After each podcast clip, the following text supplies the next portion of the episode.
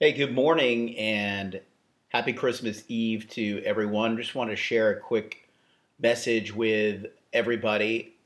Uh, I'm I'm reminded every now and then of um, you know the ability to to um, have a positive impact on um, on different people's lives, and um, I'm thankful for uh, for that opportunity. Uh, but I wanted to share just a kind of a reminder and, a, and an answer to a question that that I've been asked recently and, and a number of times over the last couple of years. Um, if you follow me online on on Twitter or on Facebook, you, you, probably know that every single morning, pretty early on in the morning, uh, you'll see um, a Bible verse um, of some kind um, that I've that I've written on uh, social media sometimes with an explanation, sometimes just um, having the verse out there uh, in the uh, in the in the online universe. And I just wanted to kind of recap the story behind uh, why I do that, and I bring that up because twice over the last two weeks, I've had uh, friends of mine come up and one. Uh, you know that is a shift worker that wakes up pretty early in the morning it kind of said it's uh, a great thing to wake up to around 3 a.m., 4 a.m. whenever I uh, I post it. And then last uh, Tuesday, my wife and I were actually um, with a friend of mine putting our will together. Um, and um, you know, my my friend asked, "Hey, um, do you really actually read the Bible every morning? Because I see your posts every day, and I didn't know if there was any like rhyme or reason for it." and I, I do I do read the Bible every morning, um, but it isn't something that I've done my entire life.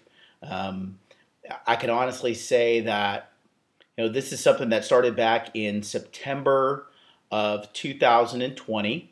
Um, I personally was in a a pretty dark place, and I kind of felt like um, the the the country and our world was kind of in a dark place.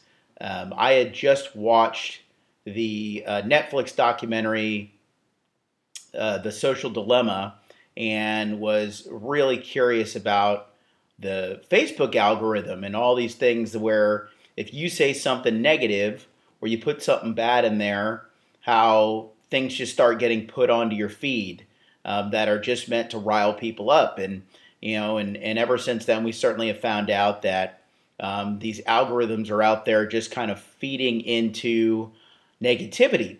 And I wondered if the reverse could also be true that if you know we put something positive or if I put something positive into the world if the same thing would come back at me if if we would see or I would see some positive impact and effect of you know just saying something positive. And you know, the, the the best way that I thought that I could do that, or or that I had the capability of doing that, um, was just with sharing a Bible verse of some type. And so, pretty much every day from September of 2020 up until what December 24th, 2022.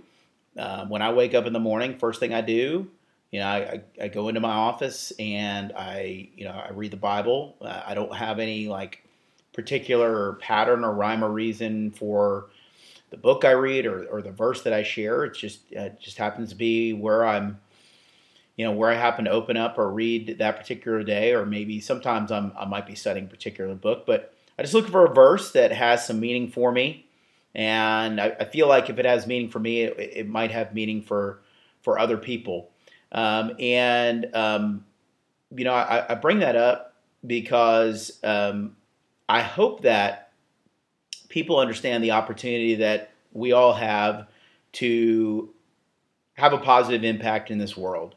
It isn't something that requires money. It isn't require. It isn't something that requires a lot of time. Um, it just has to come from your heart. Um, you have to want to make a positive difference, and it isn't something that you have to do every day. It's just something that you know um, it could be a, a, a small gesture, it could be just a smile on your face. But the impact you can have on the world uh, just by doing good and being a light, being a good example for others. Uh, you don't have to be a Christian um, to to do that. And if you're not a believer, um, man, I'm I'm uh, th- this message is for you as well. Um, you know, I, I, I definitely would encourage you to to you know find a church, um, even if you you don't believe in Jesus, but just to find a group of people that you know that um, maybe are searching for the same answers that you are. Because you go to any church and you're not necessarily looking at um, just a huge body of Christ followers. That isn't always the case at all. Um, but kind of getting back to my point, um, whether you believe in Jesus or not, um, Jesus did call on everyone to to be a light, to shine a light for all to see. Um, I am going to read a quick scripture from the book of Matthew. This is Matthew chapter 5, 14 through 16. And Jesus says, You are the light of the world. A town built on a hill cannot be hidden. Neither do people light a lamp and put it under a bowl. Instead, they put it on its stand, and it gives light to everyone in the house. In the same way, let your light shine before others, that they may see your good deeds and glorify your Father in heaven.